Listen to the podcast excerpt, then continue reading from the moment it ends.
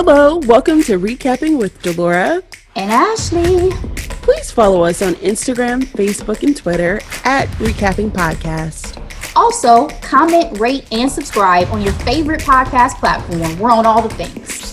We would love to hear your ratings of the movies and shows we review. Email us your audio file to recappingpodcast at gmail dot com and we will play it during the show. Or D M us on Instagram and we will post and read it on air. Thank you guys so much for listening. Thank you.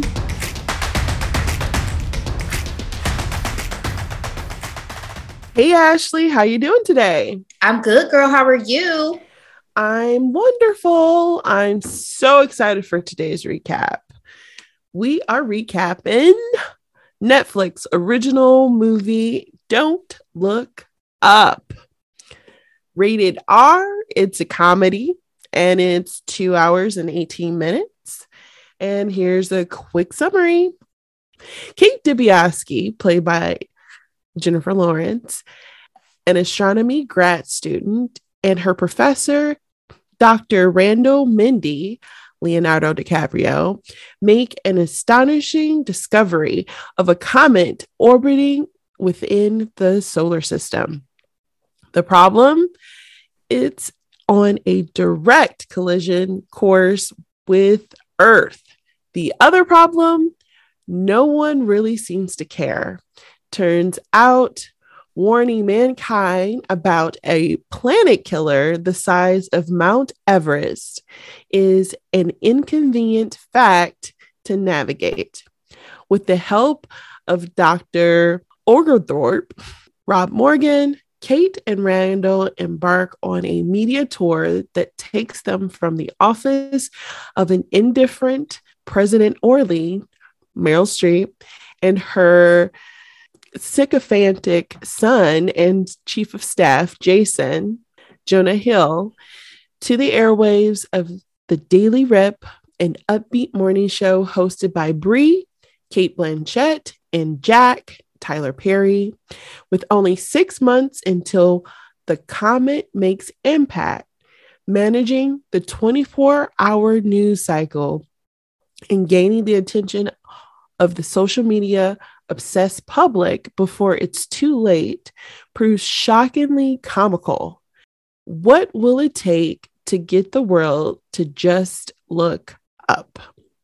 It is directed by Adam McKay, also produced by Adam McKay and Kevin J. Missick, written by Adam McKay and David Sirota. It was released in theaters December tenth of twenty twenty-one and streaming on Christmas Eve. I've highlighted a lot of the stars in the synopsis. That's part of the reason why I picked that one. So it is star-studded. Ratings. Rotten Tomatoes.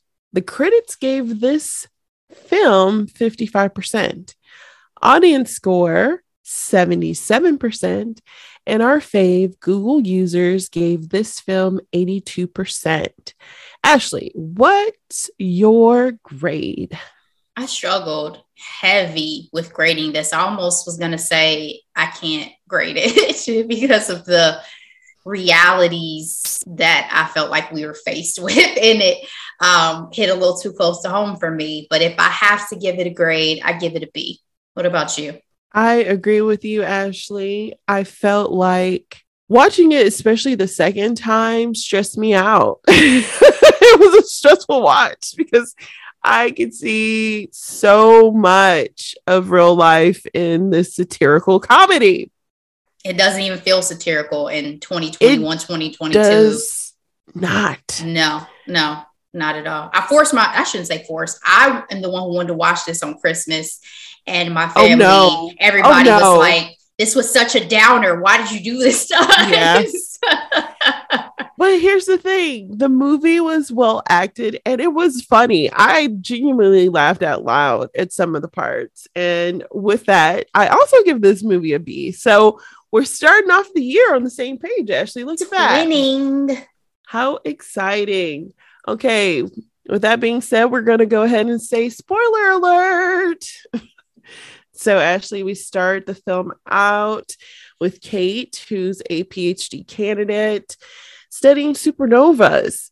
And she comes across this comet. As I mentioned in the synopsis, it is on its way to Earth. It's a planet killer. It's interesting because you knew it was bad. I have to admit, when I watched this movie, I didn't know what the movie was about. Um, originally, I knew it was about some major crisis going on with the planet, but I wasn't exactly, I didn't even know it was supposed to be a comedy originally. I thought it was like a major drama because this is Jennifer Lawrence's first project after taking her famous break because she was oversaturated previously. Do you think this was a great role for her, for her comeback? Oh, that's an interesting question. Um, I didn't even think of it like that. I guess probably because it doesn't feel like she's been gone for me. Maybe because I pay too much attention to, you know, her pregnancy and everything else that's going on. Like, she doesn't feel gone, and she's still as impeccable as she has ever been, I guess, mm-hmm. in her acting. So, um, sure. I mean, I think that this role was interesting, and who's going to pass up a chance to work with both Leonardo DiCaprio and Meryl Streep? Meryl Streep. So exactly. Absolutely. Yeah. So watching it again, not knowing what the movie was really about, I knew something was going to go down when she called Leo, him being the professor and doing the calculations and not really wanting to admit what the distance was between this comet and Earth. I was confused at first about what they were excited about initially. I was like, is it just the discovery of a comet in and of itself is exciting?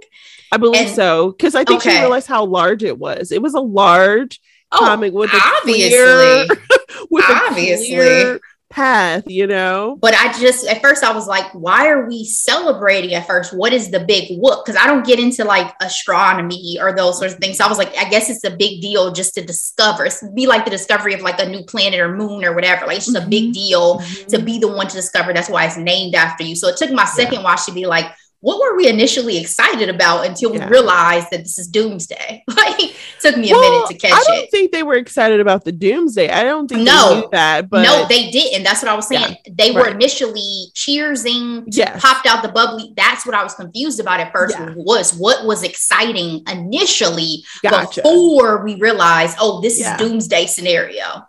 Yeah. So it took my second watch to catch it.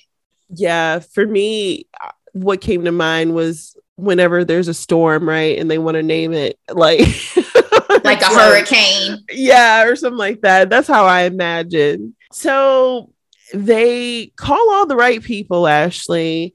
Um, they meet Doctor Oglethorpe, and he's a part of a department that actually exists about like space defense and NASA. Huh. And NASA. And NASA, yeah. I honestly wish Steve Carell had been cast in this just from his whole Space Force. Like, I, that's um, the one actor that I wish had been cast that was not in this anyway. Again, spoke to the right people, and they managed to get on a plane to meet the president herself. How excited were you that in this world we had a female president? I was excited until you meet her. Yeah. So I'm glad that you said that, Ashley, because when we finally meet her, I was like, oh, she's a Trump type. Mm-hmm. Great, mm-hmm. great. Not qualified for the job, but very big on optics and reelection, right? And in an incestuous relationship with her son. That was very uncomfortable. Ooh. Woo! I'm not going to touch that. So, Ashley, they're blown off initially because there was a sex scandal with their nominee for Supreme Court justice. I was like, oh my goodness, the way that they tapped into the politics of, honestly, it's politics is, has always been scandalous. Let's keep it one thousand. One of my favorite quotes is the fact that, you know, the difference between Hollywood and Washington is that Hollywood has better looking people, but the same scandals and everything still I goes thought, on. I figured it was going to be at least the people in Hollywood don't take themselves serious. Like, like at least they know that it's all bullshit. Like, I thought that's what you were going to say. No, No, the the the real quote says that people in Washington are ugly, but I was trying to, you know, give a spin spin to the original saying there. Well, that's interesting. The president blew them off because their SCOTUS nominee was once in a porn from the nineties called Satin Sheet Nights. Now, these, these are the moments where I am laughing very hard at this movie because I was like, who comes up with this? I, I, it's like the the the more exaggerated, the better, right? But it's, to me, it was so real. I was like, I yes. could totally see this. I mean, it, that's the thing that got me about it is as much as satirical and comedy is supposed to be, I was like, all of this could happen any day, yes. any day. Like, that's yes. the thing. It's no longer far-fetched because we live in this ridiculousness every day now, or we have been for a while. Movie would have felt different if it had come out before pre-Trump. Yes, yes. Yes, but it also goes to show how quickly things can shift and how quickly and out of control circumstances really are for us in terms of society. Like back in before twenty sixteen, we would have never fathomed. This would have all been just so absurd. But we live, we have lived through the absurdity so much and continue so much. to and live through the absurd, absurdity. Tuck along like nothing happened. So that's what I'm saying. That's why it was so hard for me to grade this, because I'm like, I can laugh, but this shit can happen tomorrow. So while they wait, I want to note that what was dominating all of social media was a breakup of the pop star. I only bring that up because social media at this time was trending their breakup along with the scandal of the Supreme Court Justice nominee. They, this isn't important, but I just want to bring up, they come across this general who charged them for chips and water, saying petty. that it was ten dollars a pop. So and petty. We find out that any snacks in the White House, they're free. Mm-hmm. I could not, I was with Cate the entire movie. Like, how, how is he able to get away with this? Why? Why did he do this? What was the intention behind this? Are you petty. able to fathom? I think he's just a petty, he's just a petty man. It was also probably about power. Like she said, it was a little power trip that I guess he could have over people. Uh, but to me, it was just insanely petty. And even when uh, Doctor Oglethorpe was like, you got change, and he said no. Like, he yes. took him for even more than ten dollars. Like, oh he's like gosh. a four-star general, and he's over here. But it, it also is supposed to show the quality of people, of people that this charge. president had in office. Because even the head of NASA was uh, anesthesiologist, right? So it's just ridiculous. People who were not qualified qualified for the freaking job. Wow. Well said. So they finally got in front of the president, and she essentially told them that we're just going to sit tight and assess. Mind you, according to their calculations, there's only six months before impact. Do you think it was fair for the president to shelf this discovery? Uh, absolutely not. Um, it, it was unconscionable. I only, I only ask that because I can only imagine how many doomsday situations they receive on a regular basis, right? But, but it was unconscionable that you have these academics coming from, and they tried to play Michigan State, by the way. I don't know if people for, who go in or from Michigan State feel some type of way. They were trying to I play actually, y'all so that's hard. That's my follow-up question, so keep going. Keep yeah, going. And try to say, oh, we have to verify with people from the Ivy Leagues and this, but you also have someone from NASA who's backing them up and is saying, hey, this is a highly reputable astronomy program.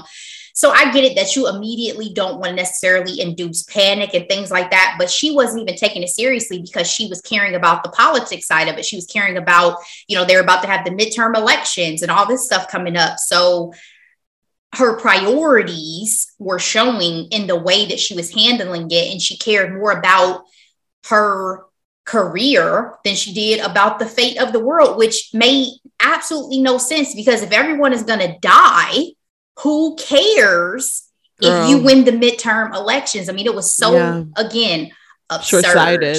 And so I was, I was stressed because yeah. I was feeling all of the anxiety of both Cate and Doctor Mindy, right? Like, it looked like Doctor Mindy's about to have a freaking brain aneurysm in this yeah. conversation.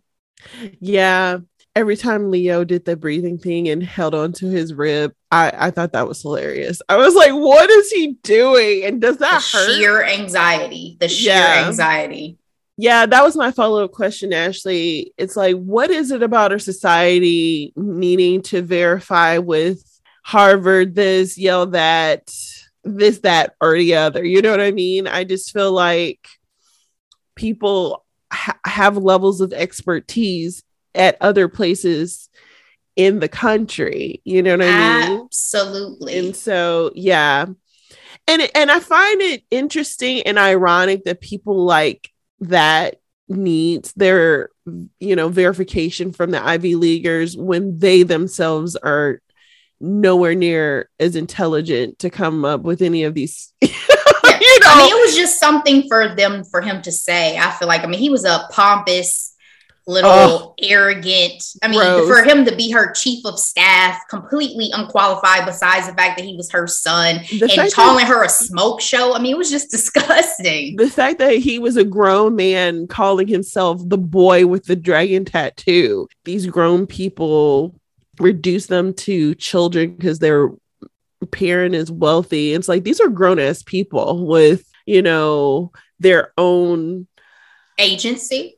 agency but then we're re- we reduce them as boy and girl because they're the child of someone with power and money. Like, I just find that gross, and I hate that we do that. And he also had a very antagonistic relationship with Cate, like, throughout the film, yeah. which was an interesting dynamic, because between him uh grossly wanting to have sex with his own mother and then antagonizing the only main female character, you know, it said a lot, obviously, about the type of man he was supposed to be. But I Mommy also truly despise Meryl Streep. And so yet yeah. again, she's amazing. I'm like, she really morphs into every single role because I hated her guts. She plays a really good villain. I, I can say that. Well, they were not able to convince the White House to make immediate action. And the plan was to leak this story to the press. Sometimes I wonder how often l- leak things are done purposely. You know what I mean? And just in retrospect, claim like, oh no, I can't believe it went out, but that was always the intention. Kind of like, you know, Kim K's sex tape or something. I don't know. I mean, there's always uh strategies, I feel like, in real life that go behind a lot of those types of things. um I mean, we even saw it in other shows like Scandal and things like yeah. that, where yes, there was definitely intent behind, you know. But in this case, I wondered if this was the wisest decision, because I also worried about mass hysteria. I really did think, try to think it through of like, if yeah. this were real and if this news just came out like that, would it cause us to devolve into chaos?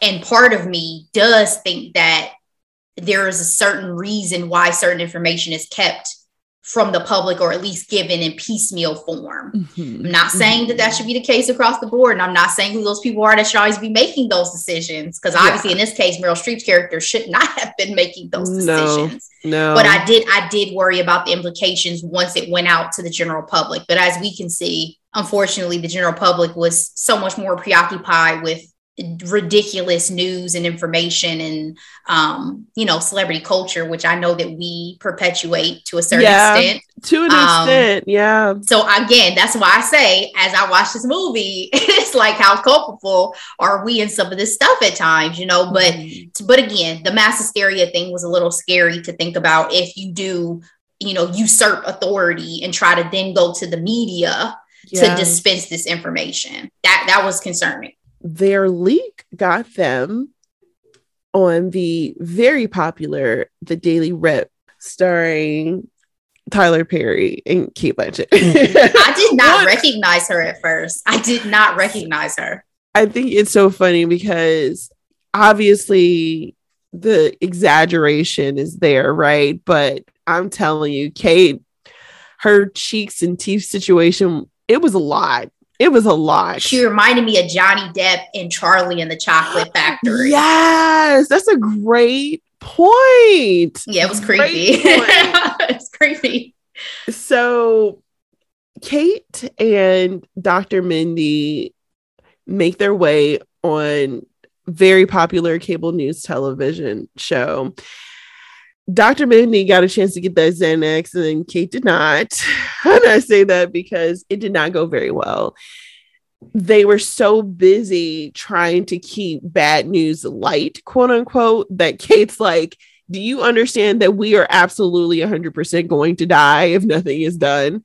And one of the things that I hated about this whole scenario is how quickly public opinion swiftly went against Cate and somehow exalted Doctor Mindy as the voice of this particular uh, situation. Um, were you surprised so no. that a straight white man ended up polling better than his colleagues? That part. I said this while me and my family were watching. I said, y'all know this is a commentary on the way that we treat people based on their optics, right? The fact that Doctor Mindy became a sensation and a celebrity and, and a sex symbol, essentially, which, again, it is Leonardo freaking DiCaprio, but he's a white man. I L F. Astronomer I liked. Exactly. And then you see Cate being treated as a white woman, like she's being hysterical, hysterical like, and then you see yes. Doctor Oglethorpe is not even given the treatment of his two. And he's the NASA. He's the NASA authority. guy. He wasn't yes. even asked to come. And then there's not a single black woman, girl, involved in this. In this entire movie, though. Only black chick you saw was a member of Riley's entourage. That is the only black woman that I no, noted in this there was entire one thing. Black woman in the newsroom at the New York Her- Herald. She had dreads. Okay, that's the only. I think I remember woman. that black lady. But again, yeah. there was one that was with Riley as well was as it? a part of her entourage. Okay. So, so maybe two. two black women. But I'm not even talking about the movie. I mean, in terms of the science, in terms yes. of the actual action of the movie, yes. there was not a black woman involved in this. So it, it definitely showed. In my opinion, I don't know how intentional it was, but it seems like it would be in a movie like this. The difference in the way that you're treated based on the optics in the public. So the F B I catches up with Cate, Doctor Mindy, and Doctor Oglethorpe. I it's kept a, wanting to call him Doctor Ogilvy. Well, that's what she called him, Ogilvy. And I'm like, I get it. I get it. But Professor Ogilvy from the Parkers, that's all. Yes. That's what made yes. you think of. And they make their way to the president's Oval Office again, just for her to say that we have verified the data and they want to do something about it. But lo and behold, they only want to do something about it because she and that same freaking SCOTUS nominee were in a sex scandal themselves. I'm just like, goodness gracious. And Cate, being very observant, is like, yeah, you only want to help because your po- your polls are down. And this is the only way to get them back up. President Arlene, she had to make a big display of this major decision on a freaking submarine and needing a hero. I was just like, the thing about this movie that I thought was fascinating was just how blurred the lines are when it comes to our technology, social media, pop culture, politics, science, money, capitalism, gender di- dynamics. It really, it Do really it all in there. ticks off a lot of, a lot of these things. And I mean, especially for the politics and the fact that some of our politicians, frankly, are only care. They only care about optics and reelection, you know, absolutely. And some of them, I would say the majority. Like I'm glad service, you said right? blurred lines, though, because it reminded me that uh, I meant to say Doctor Mindy's rise to fame and all of that reminded me of Robin Thicke. was, that's I put that in my notes. I said, shit comes at you fast. You don't be ready. Real and then quick. You turns your life upside down. You know, I, a more positive example of that is definitely Doctor Fauci, you know. Uh, oh, for sure you could say Doctor Fauci, but I think Doctor Fauci has maintained his mind and composure. He didn't get caught up. Yeah, he didn't start like effing. He didn't start effing the uh the, the news correspondent. You know, as far as we know. Yeah, and as to your point, Ashley, were you surprised that he did that? Like, did you expo- expect more from Doctor Mindy? I didn't have any expectation for him, to yeah. be honest with you. Uh, I thought it was sad. It was yeah. sad to witness. But again, that's exactly what it made me think of, is it comes at you fast. You know, sometimes you don't be ready for fame, and when it hits you. Well, it's like that famous Chris Rock joke, right? It's like, you know, men cheat based off of what's available to them. I'm paraphrasing terribly, but it's like, if you ain't got a lot of prospects, you're fine. But if you all of a sudden get everything on a platter, do you really have... And Cate Blanchett's character was aggressive. Very aggressive. But I just couldn't... Oh, she was just so not attractive to me. I'm like, sis. And what... I was going to say, what do you think she found attractive to him, though? Like, in him, the fact that he was just smart. That's something, though. That is something. He's I will, still, I will knock that. He's still Leonardo DiCaprio. Like, even with glasses and, you know what I mean? Like, women find Leonardo DiCaprio still very attractive. So he's not an ugly man. I guess I'll say that. And I'm also... Go ahead. He was very endearing, I think, was another thing she probably saw in him. You know, he was green. He was just a regular person who was being thrust into this situation. So why not? Ashley, I don't know if you were like me, but did you find it difficult to see Leonardo um, play a father of grown-ass children? Like, he technically could father children that old. Yeah, no, it wasn't hard for me. The same as with Meryl. He got lost in his role for me. Like, I know that I'm watching Leonardo DiCaprio, so I'm cognizant of that, but he is that role. Like, he's, he melts into his characters just like she does. So no, it wasn't hard at all. I fully believe that he was this scientist with this family and making these very big mistakes, because for one, let's not forget, he thinks the freaking world's possibly about to end. So that's another reason to, I guess, make some bad decisions. So do you just get it in where you fit in? I guess so. I mean, if you if, if, there, if there's any time to make a good excuse, I guess it's now. You know, hey, I went a little crazy. We're about to come to an end, baby. I had to go. I had to go sow my, ro- my royal oats, coming to America style. So, well, you know what I wish I, with him being this regular doctor from Michigan with grown ass children and a very quote unquote regular wife, I wish he had gotten some love scenes in with her. Like, he didn't kiss her enough for me. Um, mm. Played by, I, I I love this actress from Ever After.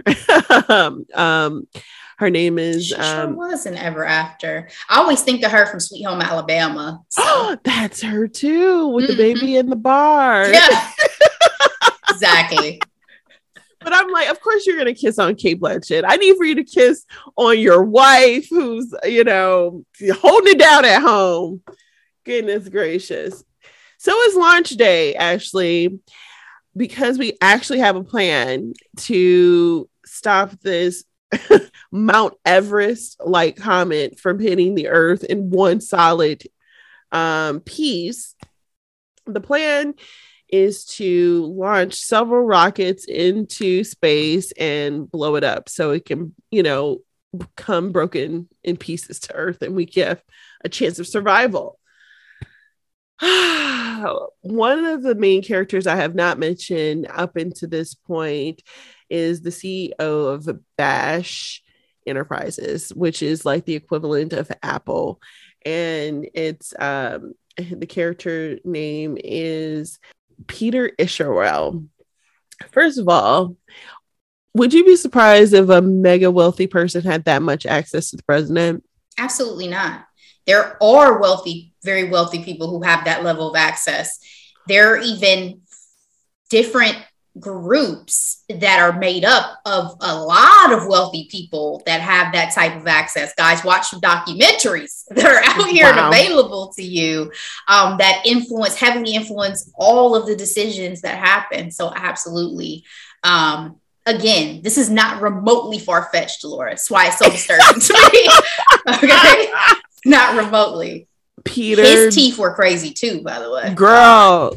So I had so so two things. One, he is a Platinum Eagle member who has full access to the president, even in the Situation Room where stuff is about to go down. So much so that he pulls her out of the room to have some type of conversation.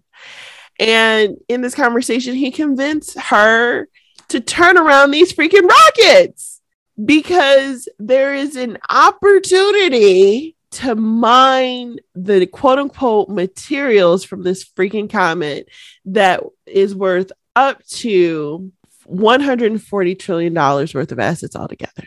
The corruption of politics and greed will fuck us all. That is absolutely the moral of that story. I said capitalism at its finest, right? Like there's always something. And the fact that the messaging behind this is the equivalent of, you know, peeing on people and telling them that it's rain. Cate in the process has has just given up on going through status quo and is very open about what the hell is actually going on behind closed doors. Um, and she calls mass hysteria at a Bubba Bubba Shrimps, the equivalent of it uh, um, in this mums, in this movie.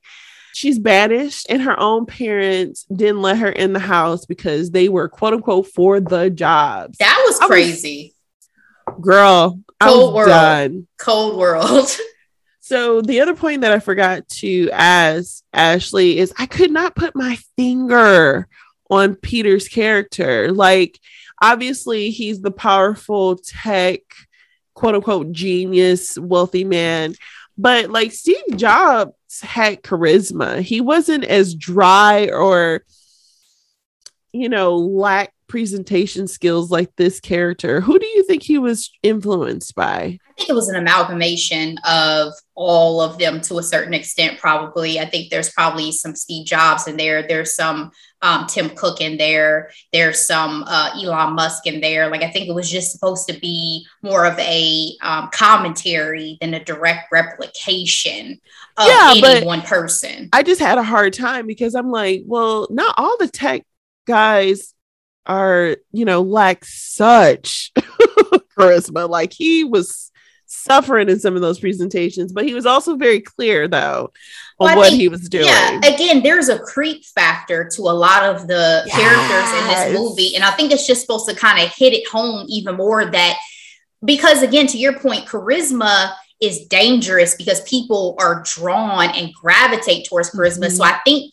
it's intentional to make all the characters slightly creepy so that you're always turned off by mm. them and not thinking like, oh yeah, I believe that person, or let's go down this road. You know what I mean? I think it's always mm. supposed to be that, that shock to you to be like, yeah, this is fucked up. Like we really do perpetuate this stuff. Like the fact that he was so rude to like kids, like when that little girl was like, girl. I love you, Peter. And yeah. he just ignored, ignored her. Like, her. Again, I think it's supposed to be intentional because if he was charismatic, we might like him. We might like him as a character, and that's not the goal, right?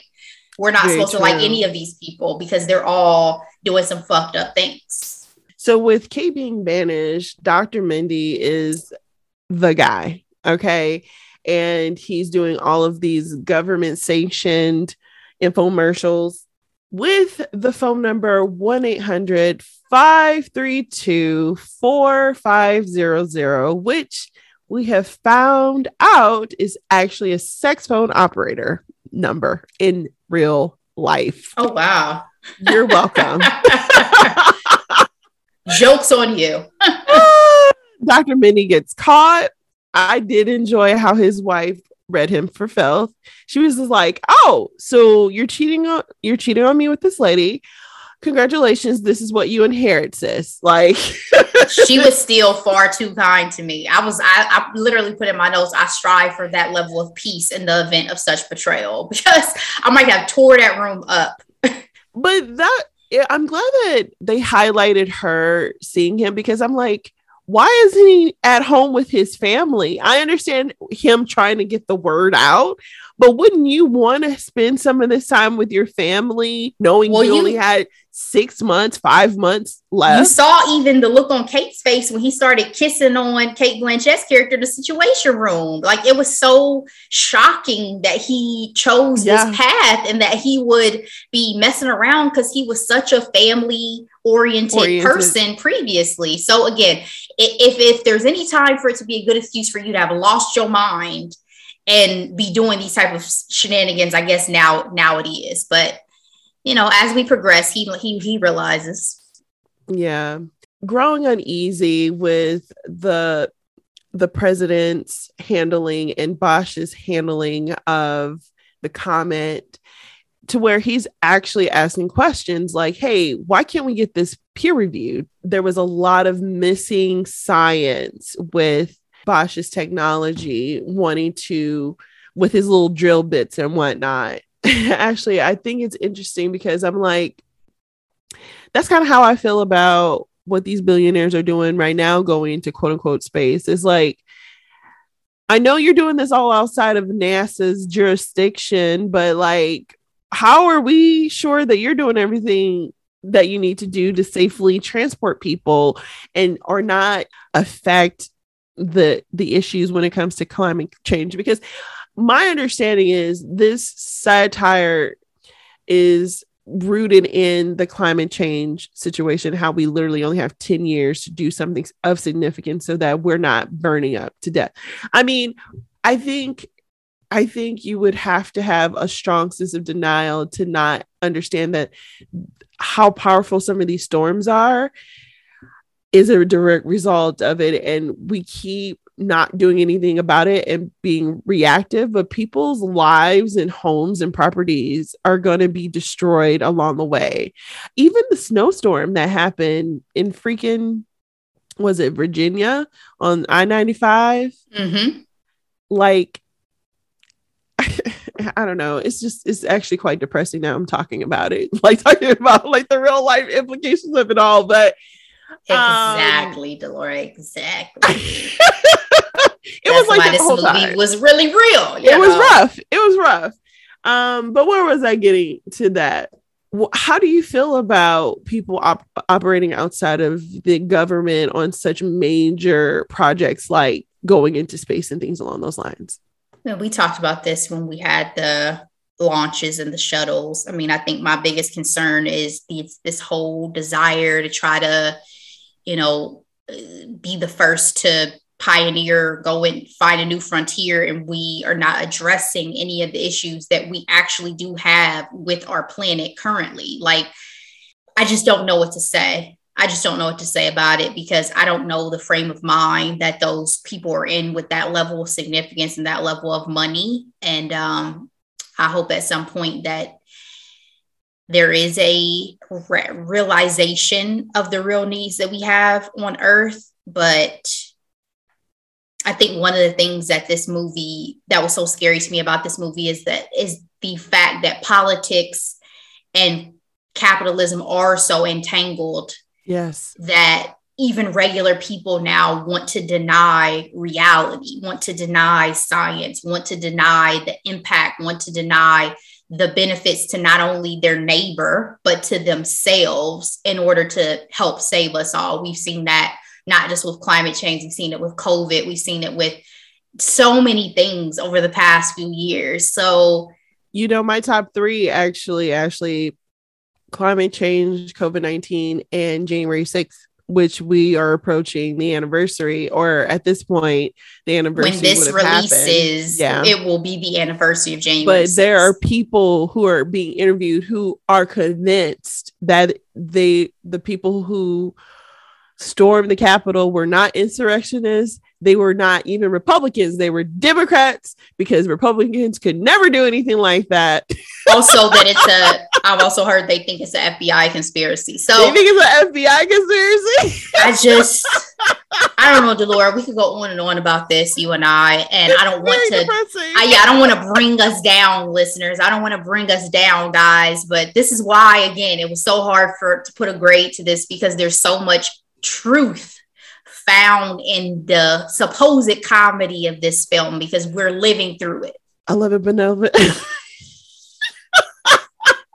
was like, who came up with that? I love it, benevolent elephants. One of the ways Doctor Minnie tried to calm down his his mantra, apparently. Doctor Minnie eventually gets kicked out, just like Cate, because it's like, hey, he he couldn't handle just sitting there and acting like everything's calm. Time was running out. There was not enough proof in the science, and he let one rip on the Daily Rip. Literally. Um, you could tell very quickly that Cate Blanchett's character was not ride or die, because she was just like, oh, why did you have to go and do that? Like, there's a level. She was the type that was an opportunist anyway. I mean, he was like, you don't like to talk about yourself. And she's like, what can I say about me?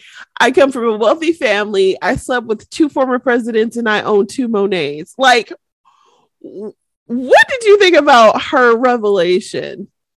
I thought the disparity in their stories told us everything we needed to know about the difference between these two human beings. Like, I didn't Absolutely. even judge her as much as no. I just said, this is, how would you ever think this was the woman for you? Like, you really think that she's the one to leave your whole family for? Not at all. Like, when he said at the, at that point, when she was like, why'd you have to do all that? He was like, I thought I was in love with you. I was like, so you just one of those guys that once you start fucking somebody, you think you felt falling in love?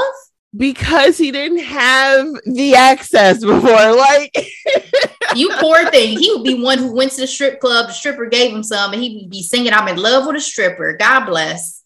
That is exactly who he is. Exactly. And he was just not even a hobby. He was just something to do for the, you know, last five months on earth. All right. So when he left, he and Cate teamed up, because guess what? The comet is now visible in the sky. And so they joined together and created this mantra of just look up. Well, guess what, Ashley? The opposition created their own Don't Look Up. There was a whole entire benefit concert. When I saw this, I was like, we literally have the comet in sight in the sky, and there's a benefit concert with the most popular pop star singing. Do we have time for this, Ashley? What are our alternatives? We're trying to raise money so that another country or somebody, because that's the thing too that was baffling me at first. I was like, how are we in America the only ones to discover this comet? We have scientists all over the place, especially Russia. I was like, Russia was our biggest Com- competitor when it came yeah, to space travel. Space wars, how is yeah. nobody else discovering this? So then when we get to the point where, hey, we need to raise money, we're trying to get other countries to do something, and then we fuck that up too. Like, what else are we gonna do, Delora? What else well, are we gonna do? The fact that they, at the point of the movie, Doctor O- Ogilvie, I'm just gonna call him that, said that the United States pushed out these other countries because they were greedy as hell. I was like, you gotta be kidding me. Like, what, the fact that we were only talking about the United States and there wasn't some type of world situation was just was so mind-blowing. So did you know, or did you have any idea how this movie was going to end? Did you have any hope, or What, what were your thoughts? I lost hope after we turned everything around at that initial launch, because mm. we had the time, we had the resources, mm. and now we're waiting until the ninth hour to try to use technology that has never been tested, mm. um, just because it comes from these supposedly really intelligent yeah. sources. From um, a billionaire. Yeah. But they were literally gambling. I mean, that's the thing. The You're waiting until it's it's already yes. here to try to split it up so that then it falls into the ocean and it can be recovered. I, did, I had no hope. I knew we were going to die. Like I said, when I was watching this the first time, I said, oh, everybody's about to die. Like, this is really depressing. Usually we figure something out, yeah. but we're all just going to die in this one. Okay, got it. I, w- I just wasn't sure how they were going to show that at the end, but the end was very impactful. And to your point, Ashley, we are at the end. Everyone is excited on, on in President Orleans' camp. And the launch was already rough because some of those rockets were exploding, didn't even leave Earth. Some of them made it on that freaking comet, and the sinks were off, which was something that Doctor Mindy had been questioning uh, Peter about. And I knew something was up when old dude said he had to go to the freaking bathroom, Ashley. Mm-hmm. Both Peter and Madam President left to get on a plane to go on some untested spaceship, again, owned by Peter. And on the way there, she calls Doctor Mindy and told him that she has two spots for him, Ashley. My question to you is, would you have taken the spot? And if so, who would you have taken with you?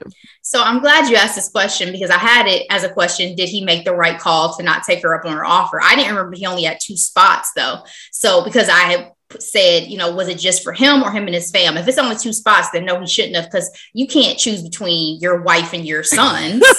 Like, we all yeah. just got to go down with the ship. You know what I mean? So yep. I totally get that.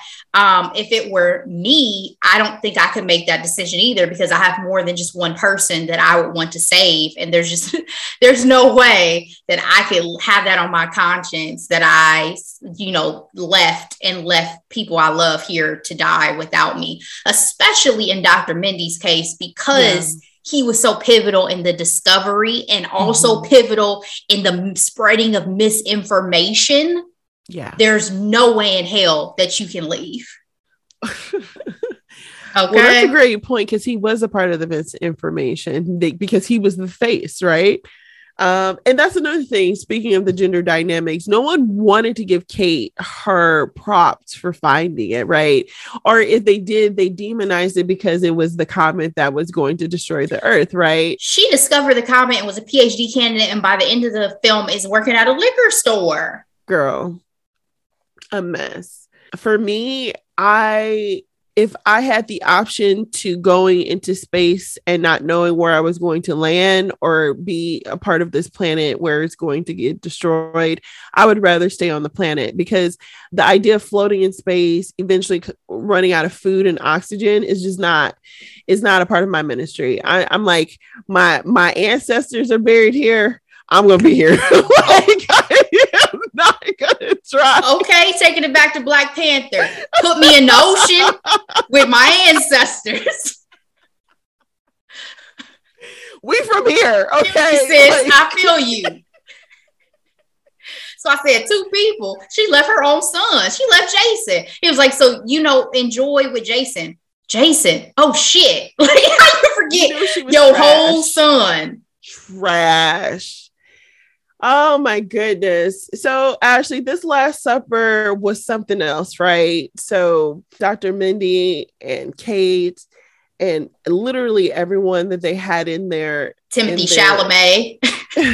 Yul. Yeah. They are all having this dinner, and they really didn't know what to talk about, honestly. But what would you do if you know you the world only had an hour left?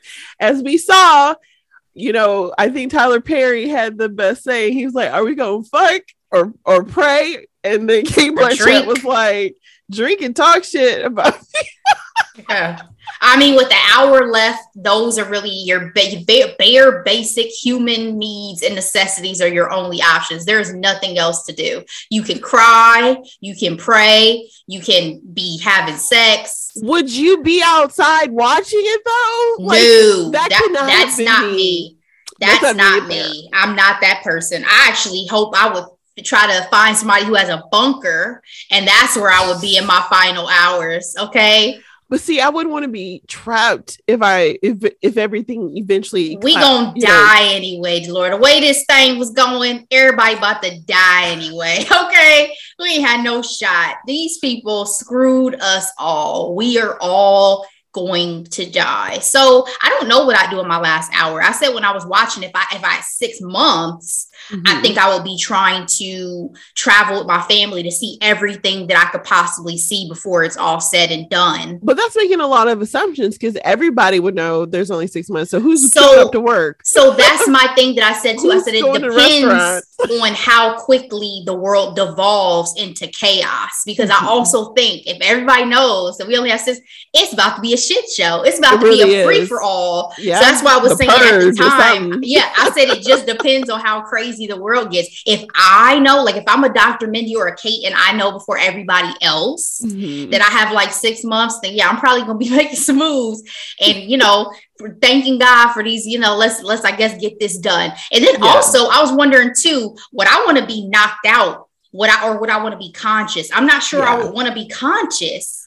Like, let me take a nap. Like, let me somebody go ahead and dose me one time and let's just be done, because I don't know if I want to be conscious. Well, I think the best thing would probably would be to get high then, right? Like, where are the drugs? Somebody was like, I'm about to go do an eight ball real quick on the NASA staff. They were like, I'm about to go do an eight ball. Yeah.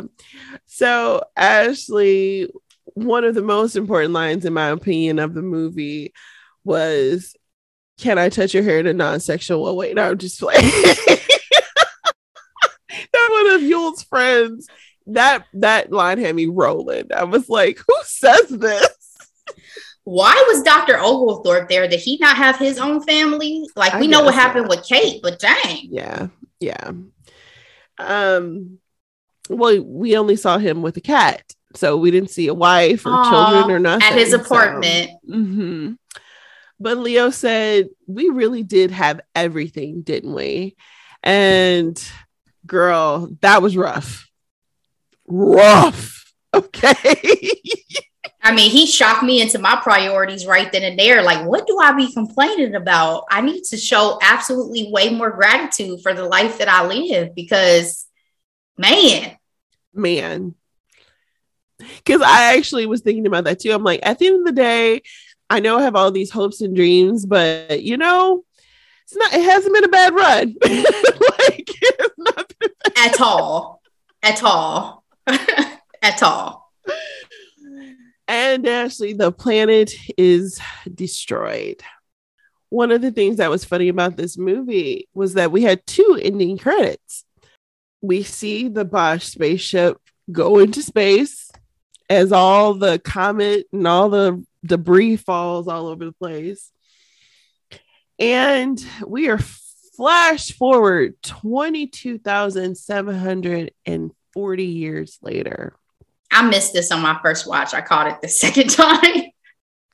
First of all, I don't even, you know, the idea of wanting to live forever is nice, but with these type of numbers, it's like, I'm good. I don't, I don't need to know twenty-two thousand years in the future. What? My brain can't wrap around that. I'm like, let me, I'm glad I'm going to be with Jesus at that point.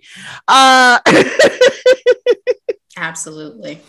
They land on this this planet, and of course, the arrogance of these people just waltzing in, thinking, "Oh, look at this animal!"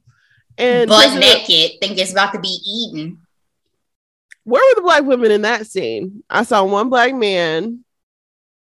They did not love us, girl. Anyway. She gets eaten, according to uh, Peter's ag- algorithm also.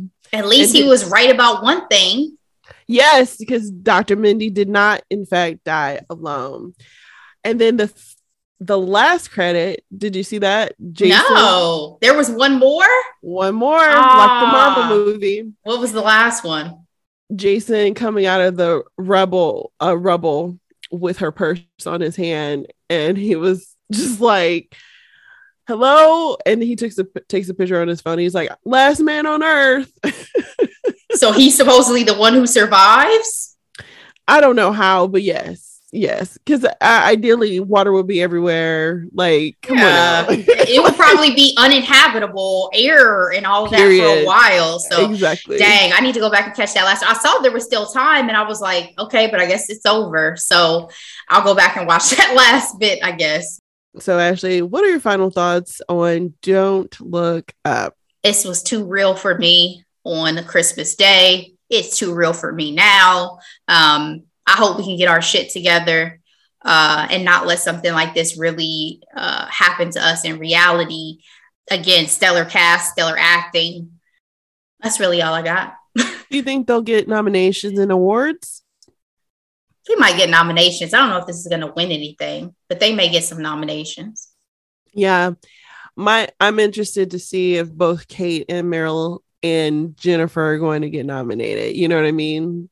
And I like Tyler Perry when he's in movies, even though we know he doesn't need to do it, but it's kind of fun to see him in outside his element. You I, know what I mean? Absolutely.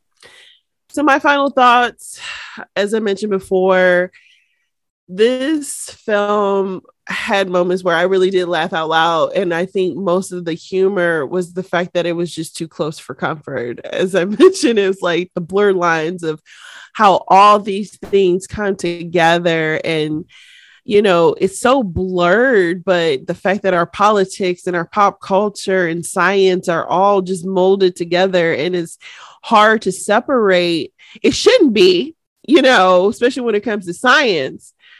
But it's hard to separate and therefore get things done in an effective way to preserve all life, disagreements or not.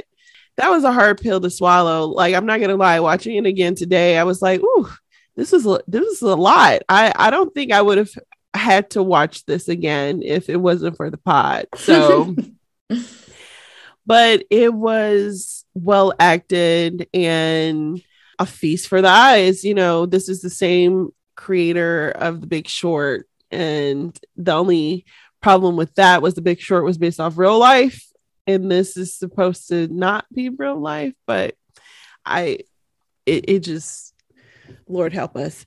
All right, Ashley, if there's nothing else, are you ready for Hidden Gems? I am.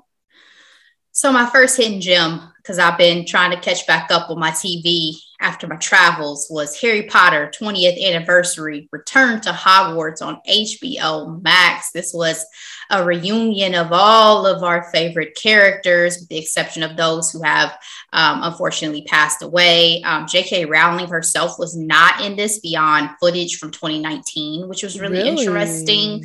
Huh. Um, could be due to the scandal, could be due to other factors. Um, but I will say that for me, Harry Potter was such a pivotal part of my um, teens that I felt such a level of nostalgia, even going back down memory lane with them, that I cried on this. And I rarely cry on anything, but seeing them get emotional about, you know, the wrapping of the series and about just the relationships they have with each other and their friendships and stuff just touched me. I really was shedding legit tears, guys. So if you're a big Harry Potter fan, I think it was uh, great to watch, great to go back to the school, because we get to kind of get our interviews on the set, go back to even the very first director, when you see um, Daniel Radcliffe talking to Christopher, uh, Chris Columbus. Like, it was just really great uh, information um, and a great reunion. And I love to this day Emma Watson as Hermione. So check that out on H B O Max. I also wanted to highlight for Hidden Gems just two catch-up series that we have recaps. So please go back and check out those recaps. They are back for new seasons. And that is Emily in Paris season two on Netflix and Cobra Kai season four on Netflix. I've binged all the way through Emily in Paris. I'm about halfway through Cobra Kai. Um, and I'm enjoying both of them and glad I get to kind of go back into these worlds. So those are my Hidden Gems for this week. Laura, what are yours? I have three. I actually watched a lot, and I have hidden gems in my back pocket because some, some weeks are not like the last two weeks of the year. You know what I mean? so, so the ones I'm bringing out today, Talks with Mama Tina, the wonderful Miss Tina Knowles Lawson, has her own Facebook Watch show. Uh, the show features, of course, celebrity interviews where she essentially talks to celebrities who are mothers or the mothers of our faves, um, that is. Zendaya's mom, uh, John David Washington, um, Sierra, Kelly Rowland, Marseille Martin, Storm Reid. Like, I think there are about eight episodes now, and they've been so good. And it's great. Obviously, you don't have to be a mother or anything to watch it. But what I like about it is, you know, everybody wants to know what Miss Tina did to have daughters like Beyonce and Solange. And so in this show, she's asking again, our faves mothers, like, what lessons did you instill in your children? Um, and at the very end, Miss Miss Lawson is in her fancy pajamas on her couch with her glasses that match her pajamas, with her teacup that matches her pajamas. And she's writing in her fake journal the lessons that she took out of their conversation. And it's super cute. And if you want to hear Beyonce in a new song, she sings the theme song to that show. The final two weeks of the year, I was craving Bridgerton, because that's when I got it the first time around. The end, you know, end of the year, Christmas time. But guess what? Bridgerton's not coming back until freaking spring this year. So until then, P B S has this show called Sanditon. So starring Theo James and Rose Williams. Theo James, we know him from Divergent. He was the cutie. But it is an eight-part period drama adaptation of Jane Austen's final novel. Uh, so it was written only months before her death in eighteen seventeen. And it just follows a very strong-minded um, young woman who enters this world of high society that she doesn't necessarily come from because she's from the country, but she navigates very well because she has her own mind and agency, which is rare for women of that time, of course. And there is some love story and there is some drama, and it was a lot of fun. And I'm like, okay, P B S, I see you out here. I mean, granted, they have Down- Downton Abbey, but I, I never say, got you a still chance have to get into to get Downton in. Abbey. I yeah. still do. Yeah, I'm late to the game, but this was nice because, like I mentioned, it was only eight episodes. So Downton uh, is many seasons and film. So yes, yes, yes. So um, that was a lot of fun, and you know, good old Jane Austen tropes when it comes to love affairs. And my final hit and gem today, uh, it is Janet Jackson breaks down her most iconic music videos. This is a part of Allure's YouTube page, and this is iconic. First of all, if you are ready for her two-part documentary, as I am, coming out later on this year, this is amazing because Janet goes through all her looks and she talks about the, the music video that she did with Busta Rhymes, a very futuristic look. She had like that, that latex purple outfit. Iconic. You, you know exactly what I'm talking gonna about make, if you hear me. Gonna make your body wet, wet. Yeah. Gonna make, gonna make your body scream out. Yeah, yeah. Mm-hmm. Sorry, my voice is not, I don't be trying to give y'all the vocals. Apologies. No, me either. And there's a disconnect because, you know, we're on Zoom. But still, what I love about Janet Jackson is she claims to be shy, but we all know what she used to do back in the nineties, especially when she was in her Red Velvet moment. Okay. And I may she... do Velvet Rope this year for Halloween. Just my redhead moment. Specifically talking about this outfit, there's rings all and up and through this costume. And there are rings on her fingernails. And she tells us that they're cock rings. And I'm laughing because the way she acts, like, she's like, oh my goodness, I don't mean to be inappropriate, but they're, they're cock rings. And I had cock cock feathers on my eyes, and you know, cock. So she kept saying cock, and I was just dying. Okay, like, Janet like ain't we, never told y'all she's not a freak. She just does it, it is politely. Miss Jackson, if you're nasty, but the fact that, like, even in her costumes, she was just like, yeah, that was very, that was a moment where I felt really sexy, and yeah, you know, blah blah blah, and I'm like, sis, we know what it is. Why are you acting? Why are you, you pretending? You are sexy, Janet. You are sexy. We all know this.